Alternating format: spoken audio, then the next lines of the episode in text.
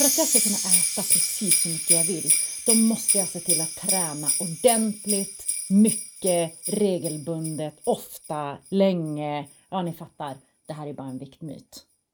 Hej, det är jag som är Camilla på Viktdoktorn. Rebecca, varför är det här någonting som vi säger? Nej, det här är en viktmyt. Men kroppen är fantastiskt duktig på att kompensera för plötslig ökad fysisk aktivitet. Den kan kompensera för så mycket som upp till 40% utav det vi har gjort av med.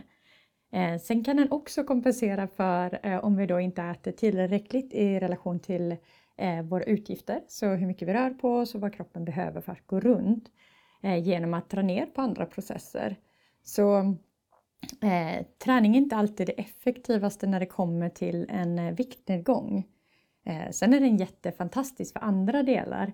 Men att försöka se träningen som någonting som är uppbyggande och stärkande istället för att försöka se det som att tjäna in sina kalorier för att få lov att äta någonting. Ja, det är helt enkelt inget verktyg för att gå ner i vikt och stanna där. Nej. Nej. Tyckte att det är intressant när vi småpratar lite grann om olika viktmyter? Gå in på viktdoktorn.se. Inte bara kan du skriva upp det och få ett mejl varenda morgon med en liten bonus faktiskt.